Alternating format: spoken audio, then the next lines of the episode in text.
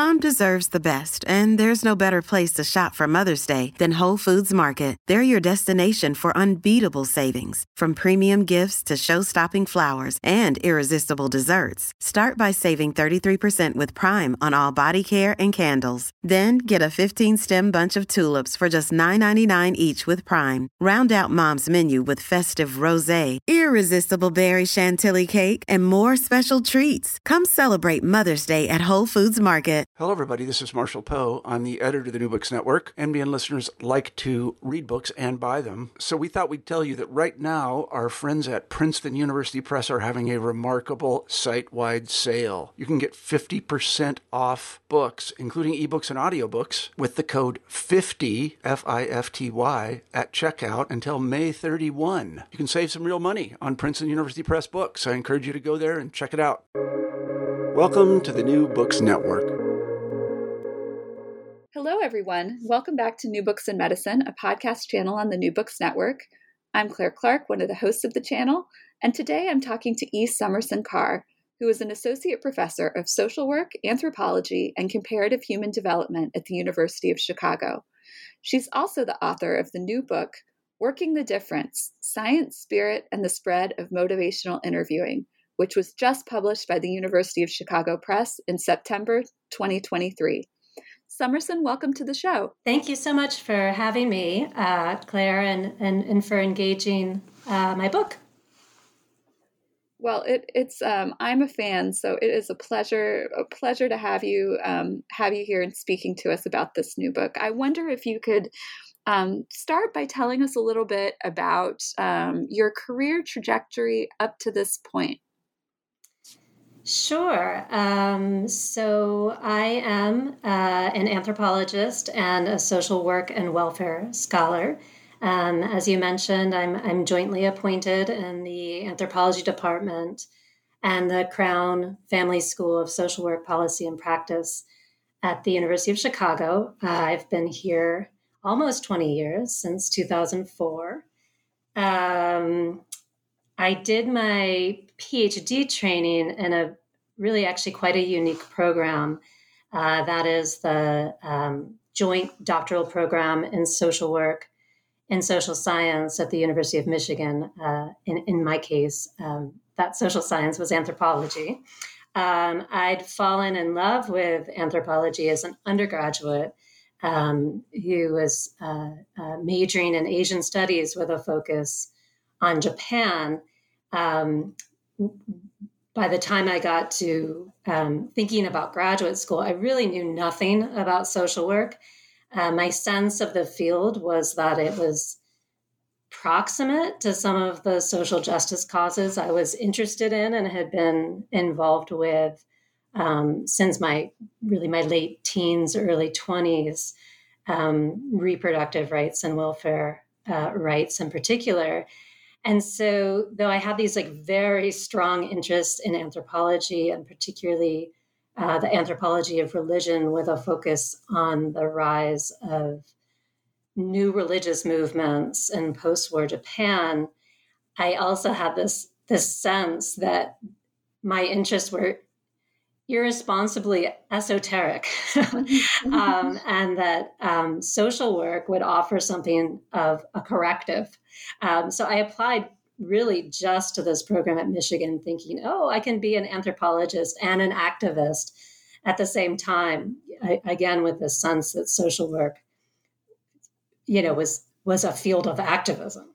Mm-hmm. So, needless to say, I had a lot to learn, and um, uh, the first step of my my doctoral career was getting um, an MSW, a Master's of Social Work, and I was totally disoriented in my clinical classes, um, and was really kind of stunned by my first year field placement, which was in an addiction treatment program that had been designed specifically for homeless women. Um, and after doing some client organizing there as a social work intern, I just couldn't get some of the dynamics I had witnessed um, out of my head. And so I jettisoned uh, the original plan to work in Japan, and I returned there um, to the very same program as an ethnographer. Um, a couple of years later to do my dissertation work. And that was really the beginning of what has been my focus since, uh, which is the anthropology of uh, social work and um, allied helping uh, professions. Um, so, so you know, I feel very lucky. I pursued my studies in what seemed to me at the time to be the heyday of interdisciplinarity.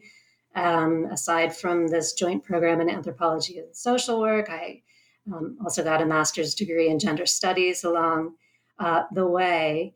Um, but I also got just a very good disciplinary education um, uh, with just um, you know wonderful mentors uh, in anthropology. I credit um, particularly um, uh, uh, Webb Keane, uh, whose whose uh, performance and performativity seminar came precisely at the right time uh, in my field work and got me um, thinking in new directions. And then I was really lucky to have one of the lead developers of gender specific addiction treatment on my committee as well, a woman named Beth Glover Reed.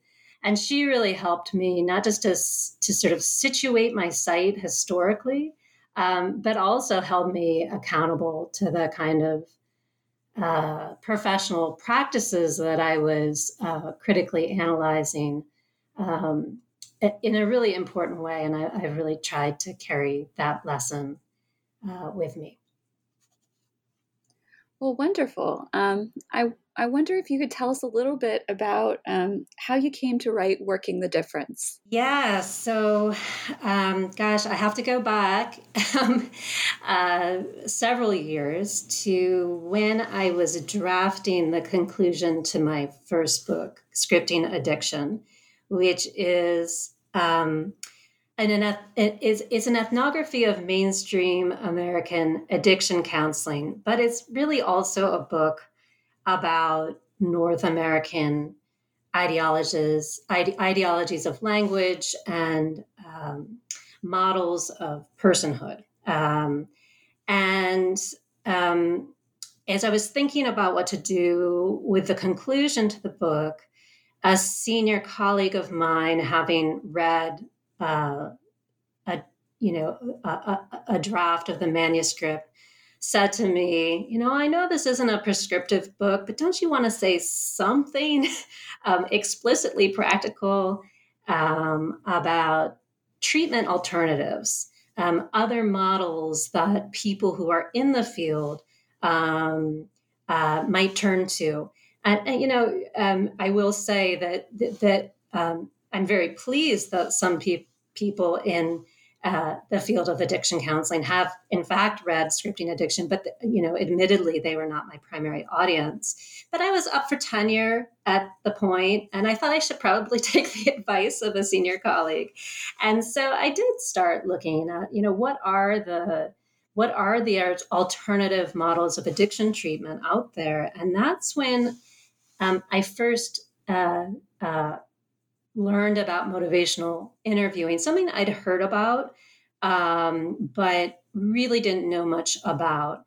And um, as I think you know, Claire, motivational interviewing, or or simply MI, which is um, uh, uh, often uh, uh, uh known uh, as, began rather um, humbly um, as an alternative therapy for um, uh, quote unquote problem drinking, um, and is now being used in fields as just, you know, wildly diverse as uh, dentistry, uh, primary health medicine, of course, counseling, psychology, uh, corrections, where it's made major inroads, and even water sanitation. Um, but because at the time um, my my ethnographic object had been American addiction treatment, I was first enchanted not by MI's remarkable spread, which is really the focus of working the difference, but rather um, by the way it so concertedly um, questioned and tackled and I think took the wind, some of the wind out of the sails of a really um, central and very entrenched idea about addiction and its treatment. Um, particularly, um, and as scripting addiction um, uh, uh, uh, explores at length, denial. Uh, that is the the idea that addicts are the kind of people who um, cannot see and read their own inner states um, has has long been the organizing heuristic in mainstream American addiction treatment. Practically speaking, this means that uh, the typical clinical encounter um, in addiction treatment is one in which the professional more or less explicitly relays that uh, number one, um, they already see and know the truth that the addict denies. And two, that recovery will be measured by the extent to which um, clients align their self descriptions with the professional's perspective. And, you know, it's not surprising that this state of affairs um, is experienced often as very frustrating to both parties involved.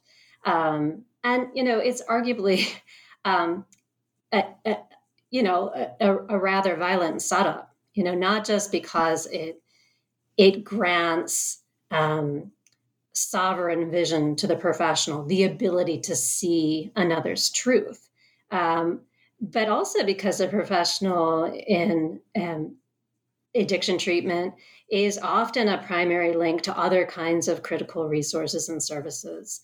Um, uh, and that was certainly the case in the program that I studied. So, um, having witnessed and written about these engagements, um, and and and appreciating um, how difficult this setup was for um, uh, clients, and I would say scripting addiction is kind of a client's eye, um, a client's view, um, or I really tried to get the client's view of being in, in, in programs like these.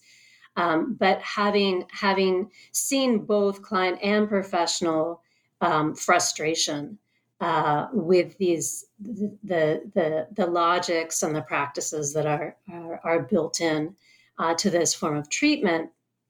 And now searching the field for alternatives, I was first really struck by the fact that MI replaces the idea of denial with ambivalence, which is its organizing concept. So, you know, one of the first things I read about MI is that um, denial uh, uh, is understood as simply a difference between two different people's ways of looking at the same problem. You know, that is the professionals and the clients, rather than a psychic attribute of the client.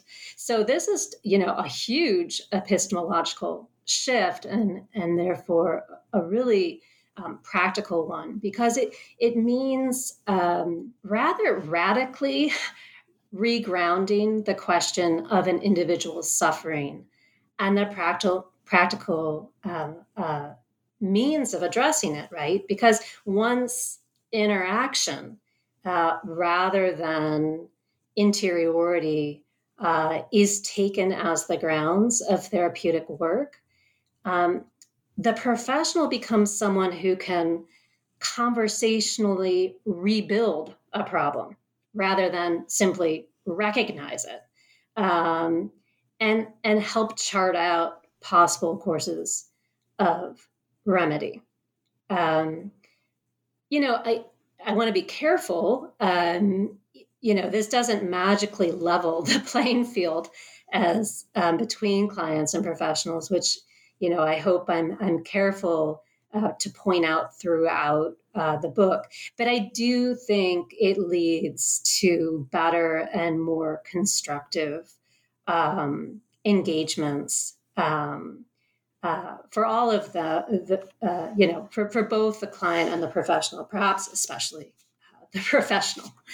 Um, yeah, and you know, it, it, I'll I'll just add that you know, ambivalence is, you know, if ambivalence um, is assumed to be the grounds of therapeutic action, which it is in MI, you know, mo- both the client and the professional do have more room to maneuver um, in searching for ways to understand behavior. You know, it's it's kind of a, you know, amb- ambivalence leads you to conversations. Well, it could be, or sometimes seems, you know, which is far more capacious than it is and you either see it or you don't which is is you know um, uh, what what you know we see uh, uh, in the case of denial. Well, well, the book um, has some really wonderful um, sort of close readings and, and analyses of um, motivational interviewing training, including you know like videotapes that are used in training and things like that. And um, I I wanted, I, I, I kind of wanted to ask you to, to play a little bit of them, or if you could, if you could tell us what motivational interviewing sounds like. But you've, you've got this line in the book that says that if you can tell somebody's motivational, inter, motivationally interviewing you, they're not doing it right. That's so, right. can, can can you give us a like like what is what does this sound like in practice? What does this look like in practice? How does it kind of work on the ground? Yeah. So you know, I knew you were going to ask me this. So I knew you were going to ask me both what is motivational interviewing, which is a big question, and also to give an example of what it sounds like. And you you probably um, already um, have imagined that I have a pretty complicated answer um, to that seemingly straightforward question. You know, what is MI?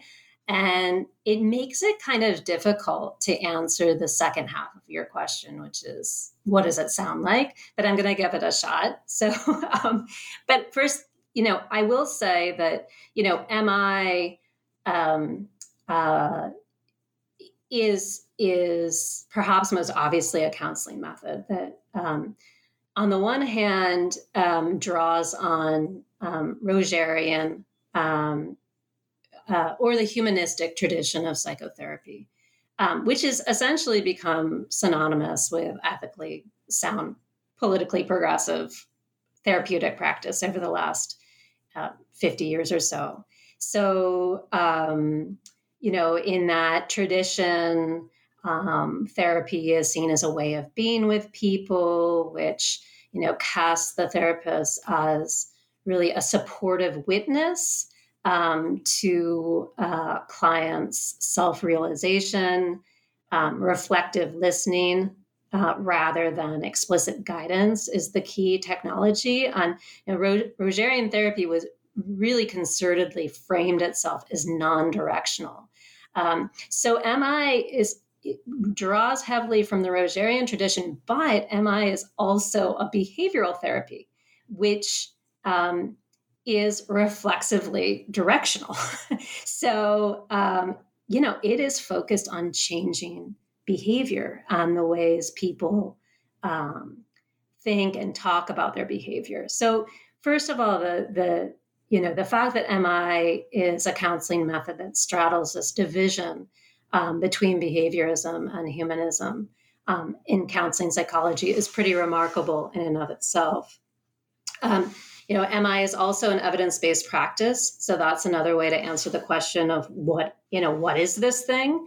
Um, I think one of the things that I I learned um, uh, along the way is that evidence-based practice is a, a bureaucratic category as much as a, a scientific one, um, which I you know I explain at length in the book.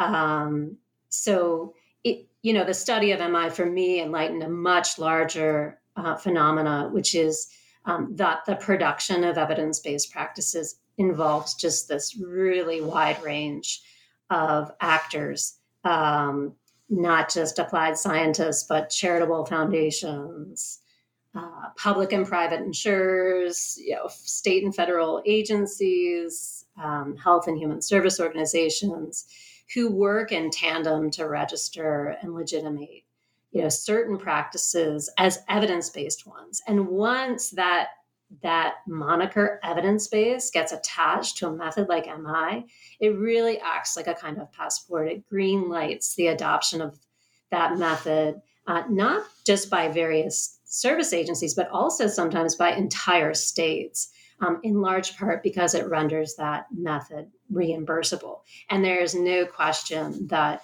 um, MI, um, MI's uh, status as an evidence based practice has um, certainly facilitated its spread. The other thing that I think is kind of confusing um, is, you know, when we think about therapeutic practices, we often think, well, they're for clients, right? They're they're designed for clients, and you know, it's not as if that is not true. But actually, one of MI's um, lead um, uh, developers and proponents very explicitly told me something that I really um, uh, uh, um, corroborated, I think, through my research is, is very much true, which is MI is an intervention for professionals. So it is a way of reforming, helping professionals' ways of interacting with clients, um, uh, which eases um, their frustration and burnout. I mean, in the United States, helping professionals uh, typically work in really uh, resource poor conditions, um, where you know their their ability to supply um, services just never can meet demand, and and they're also dealing with very complex problems um, that you know elude um, um, simple definitions and solutions and and and therefore helping professionals have to deal with a lot of failure a lot of coming up short. There's a regular need to triage there's a lot of compassion fatigue turnover burnout and so forth. And am i have i have witnessed firsthand that mi can not it's not for everyone but can certainly rejuvenate um, burned out professionals it gives them a different way of approaching their work uh, it focuses them on the here and now of their interactions with clientele.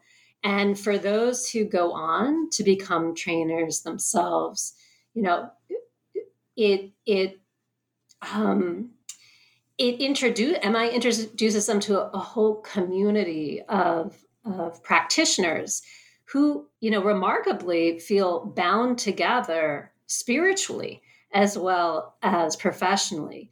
Um, and and the book is is focused on people who take up MI training, um, not just practicing MI, but MI training, and and they take it up not as a job, but as a vocation, um, and that term is is I think very important here. So you know, if you asked am I this proponents the same question of what MI is, uh, I think many would tell you that it is a spirit of engagement.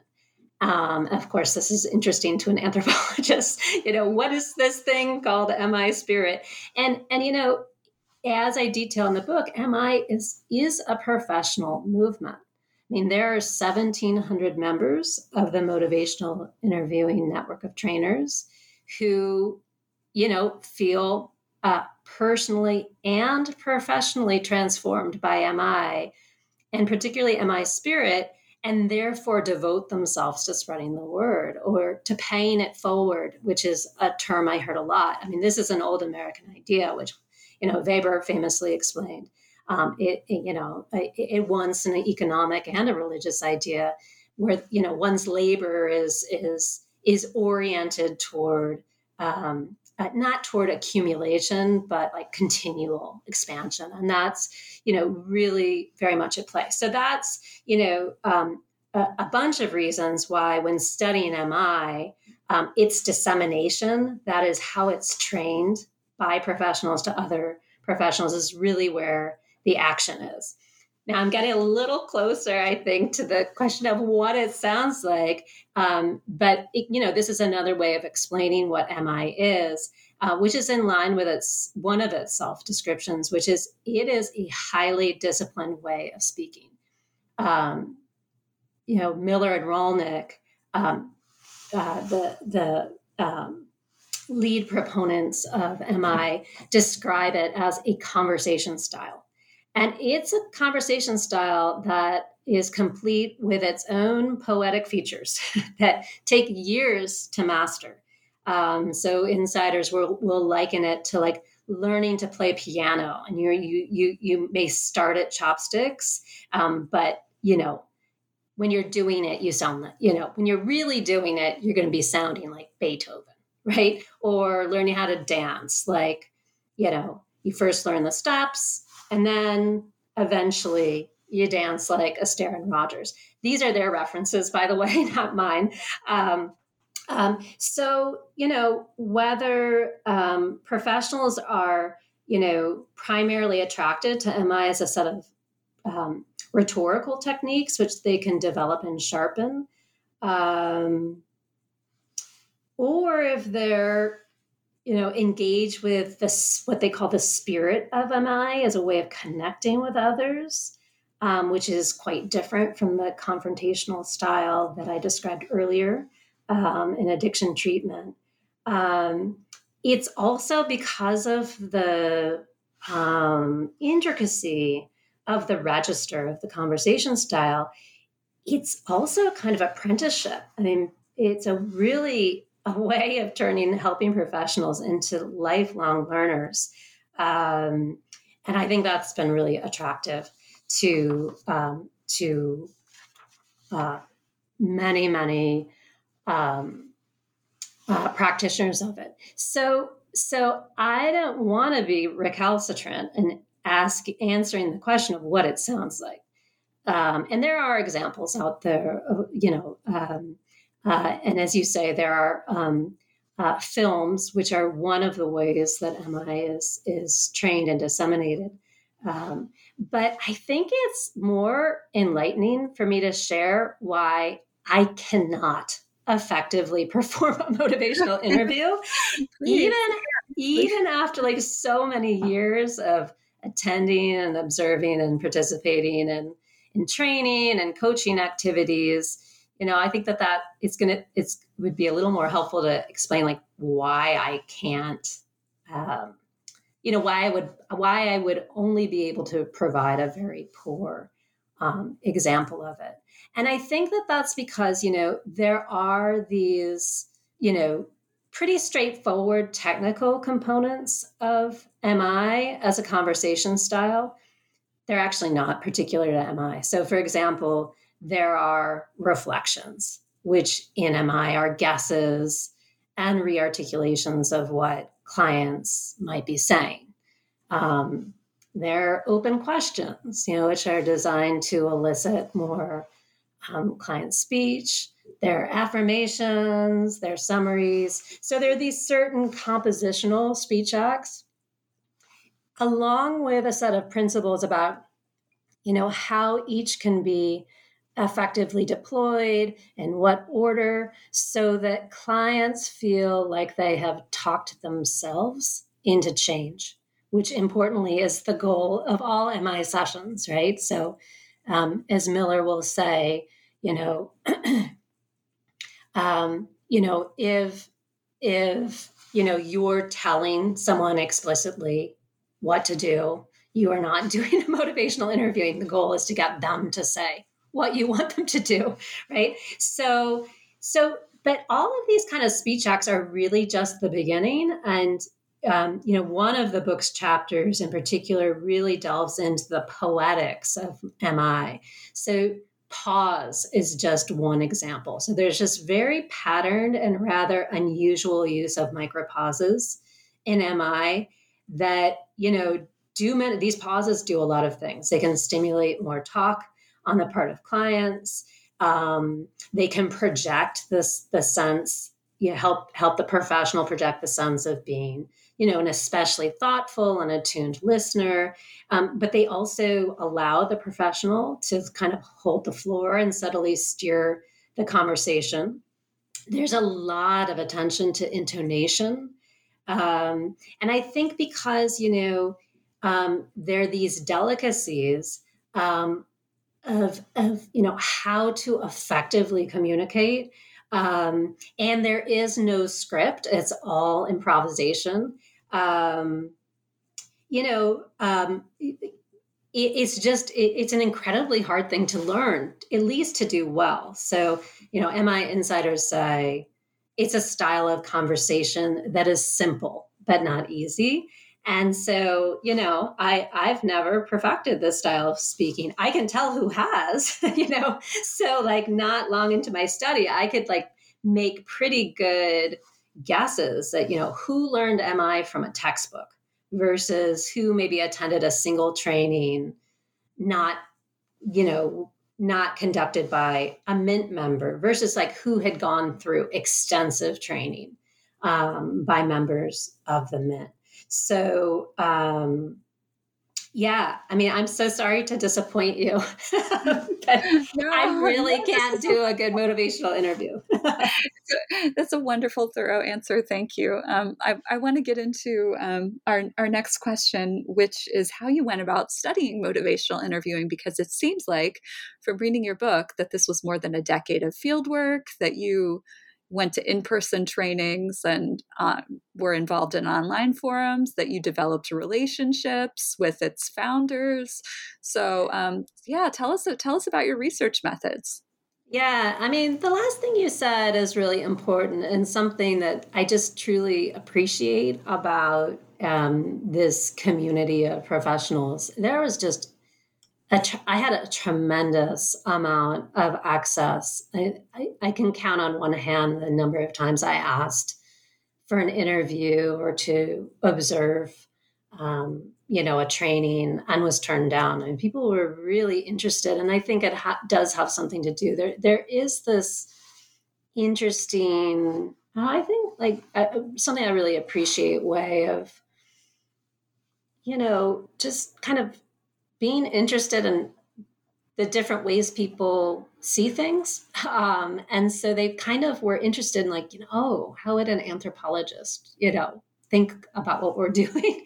um, but yeah, so it, this was kind of a long slog though. Um, uh, I started the project in 2009. Um, the field work took a really long time. And part of this is just the episodic um, and multi sited nature of MI training.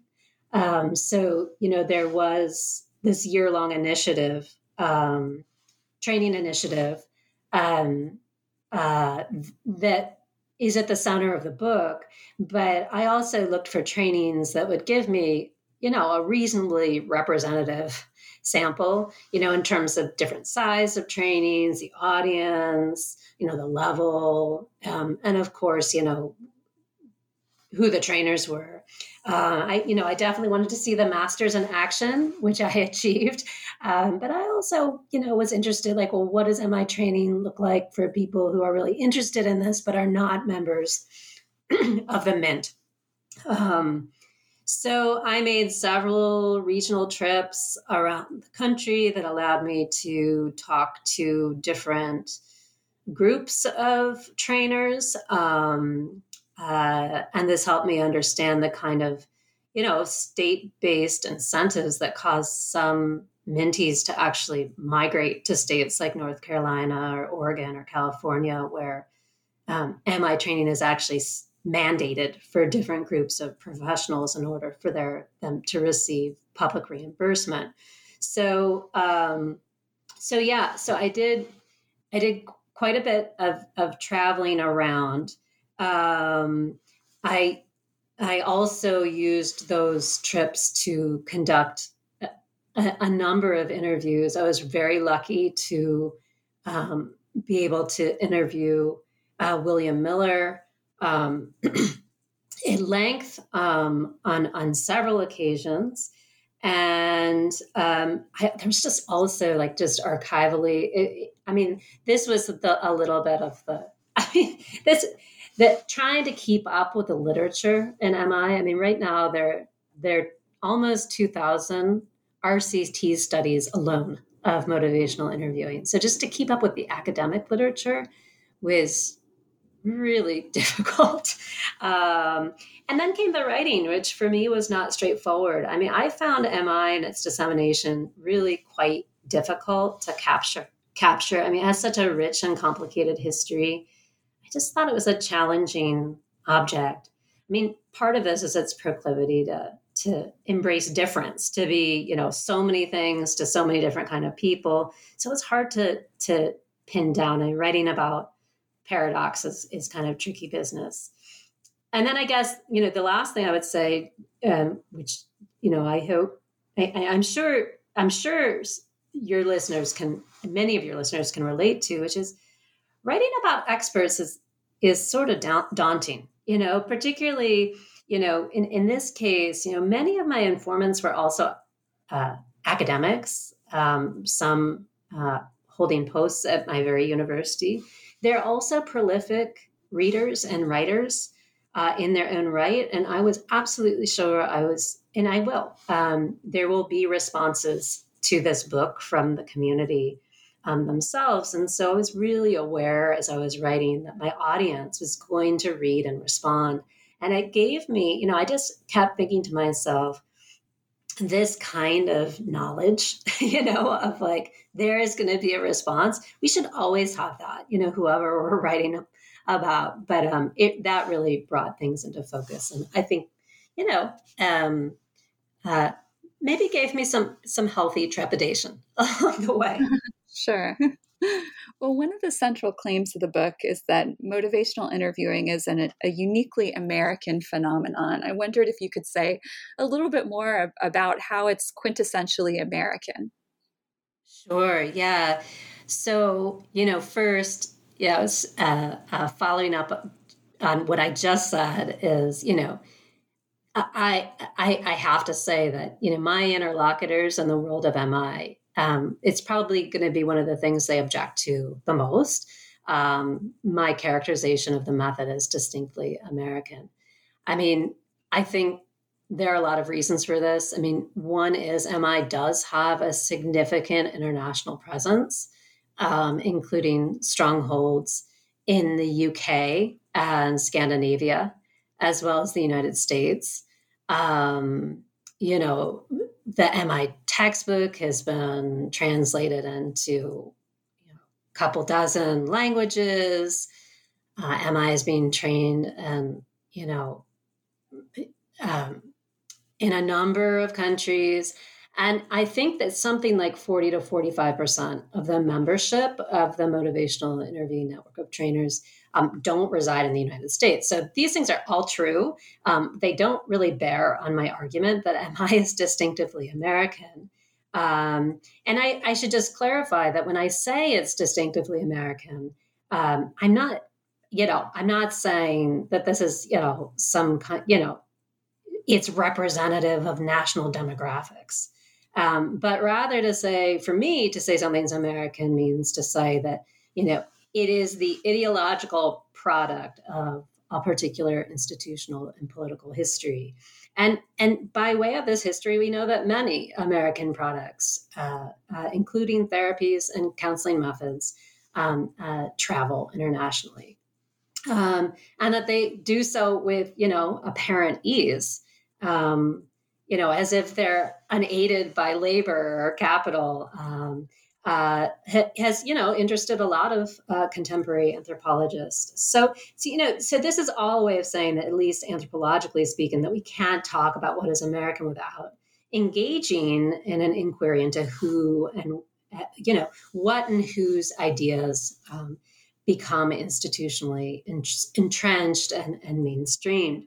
So, you know, um, this kind of historical work. Um, uh, I had to really do in parallel with MI's official origin story, which is told by its American founder and leader develop uh, and leading developer uh, uh, William Miller, um, by way of his own international travels. So um, if MI kind of began paroch- parochially uh, in uh, uh, Milwaukee, VA, um, he says it developed as he traveled to Norway and then to Australia, where he met his co author, um, uh, Steve Rollnick.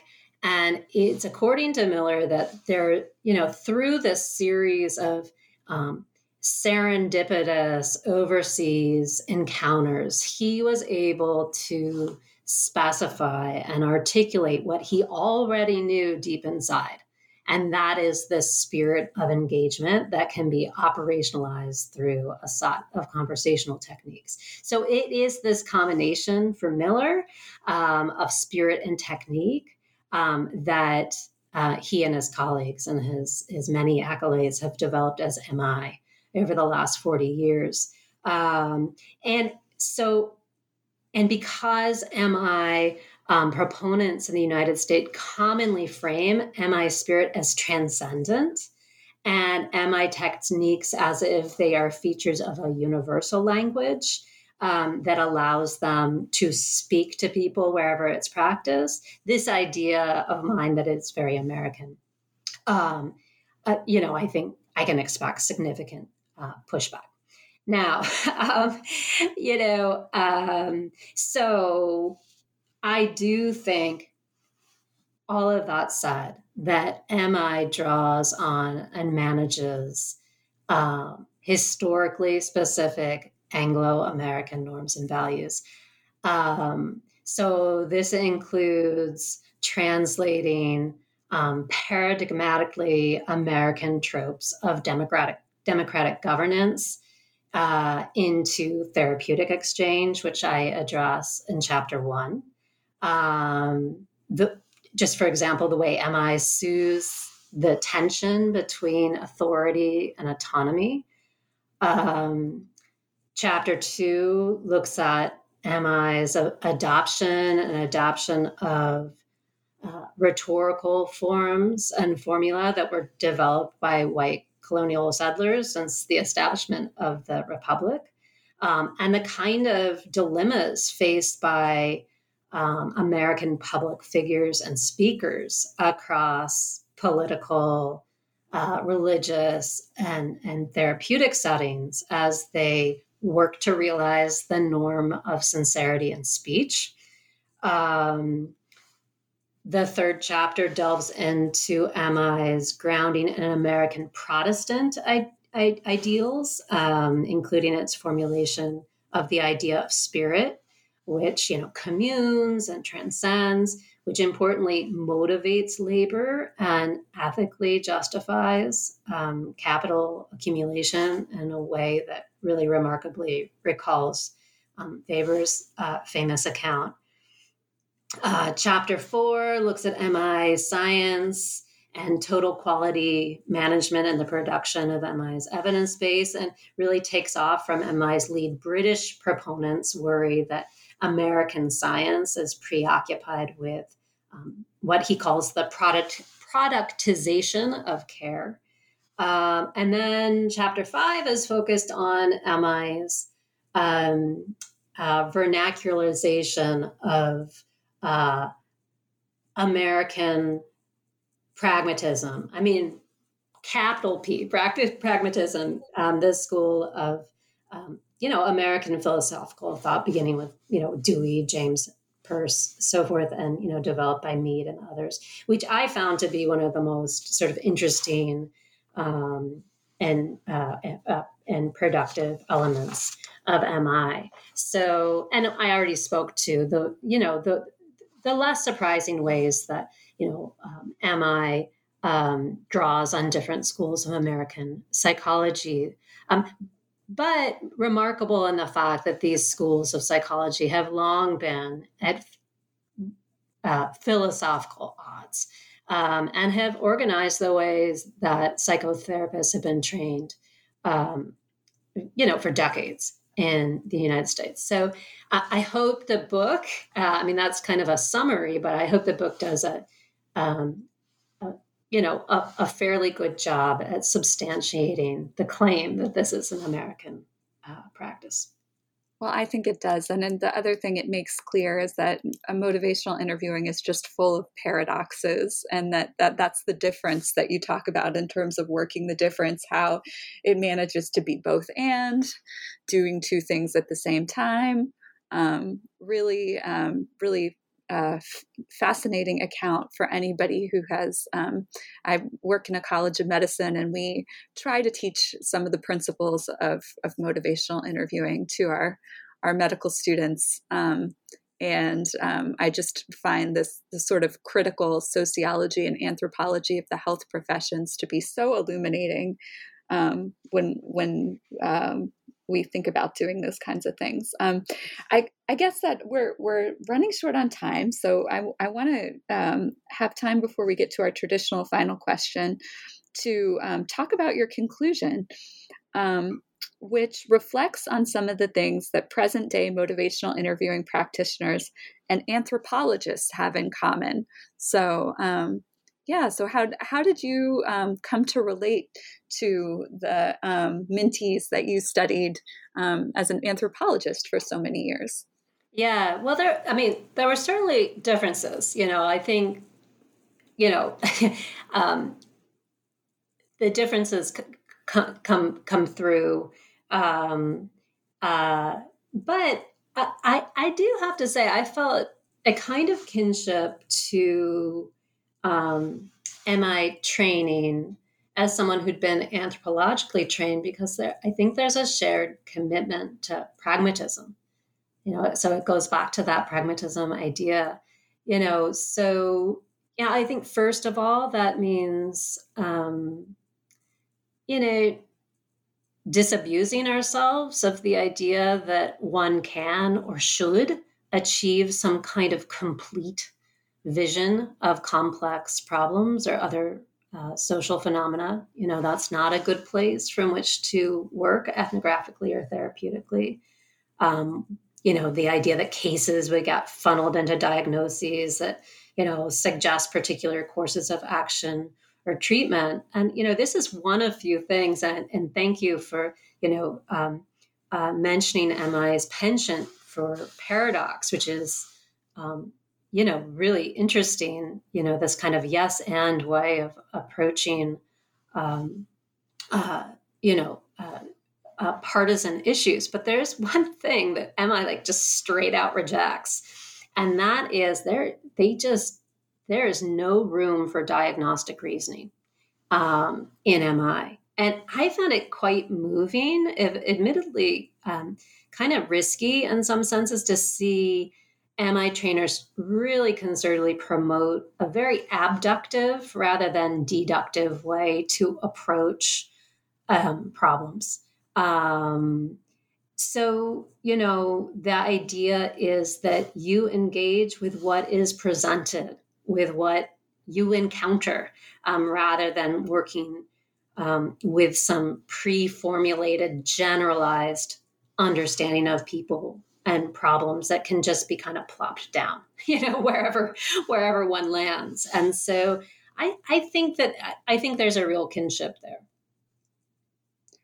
Well, Summerson, thank you so much for sharing your work with us today. It's a it's a wonderful book. Um, for anybody um, interested in, in all of these things um, American culture, anthropology, um, the history of psychology, um, covers covers a lot of ground and has just a really um, nuanced and, and and beautifully written analysis. So um, that brings us to our traditional final question here on the New Books Network, which is, what are you working on next? Okay, well, I am really excited about this, so I'm going to be mindful of not going on too long about it. I've just come off a year long research sabbatical. Um, and so that explains some of my excitement. But my new work focuses on the entry of dogs into health and human services. So I'm particularly interested in and have been following a cohort of facility dogs. And this is a category of working dogs who are trained for the first two years of their lives to conduct full time, uh, nine to five uh, human service work typically for uh, contractual tenure of eight years. Um, so this kind of interspecies care just has raised so many interesting questions for me. Some of them are questions about language and communication and care that I've been interested in um, really all, you know, that it's kind of a through line of all of my work. But, um, you know, remarkably, this form of training really operationalizes the idea that dogs can connect with and soothe people in ways that humans, especially even those who are trained in human services, cannot. And and and proponents consistently point to dogs. Um, extraordinary and even magical um, ability to speak to populations that are considered particularly hard to reach. And their claim hinges so often on the fact that canines are not confined to or by language which raises really fascinating questions about you know the traditional talking cure and the you know the perceived limits of uh, human communication. There are also a lot of really interesting questions about human service labor you know so like what does the influx of canine workers um, signal about you know the perceived gaps in us human services you know, should we read dogs entry um, into these fields as some kind of commentary about humans' ability to care for one another and the qualities and you know organization of that care. Um, I'm interested in how human service workers respond to their new canine coworkers. You know, do they feel demoralized or buoyed? You know, when a, a dog take, takes up part of their professional charge. And you know, there's been a lot written about the the alienating effects of automation on the health and human service sector. But, you know, does it feel better to be replaced by a dog than it does to be replaced by a robot? You know, I, I mean, I think that's a real question.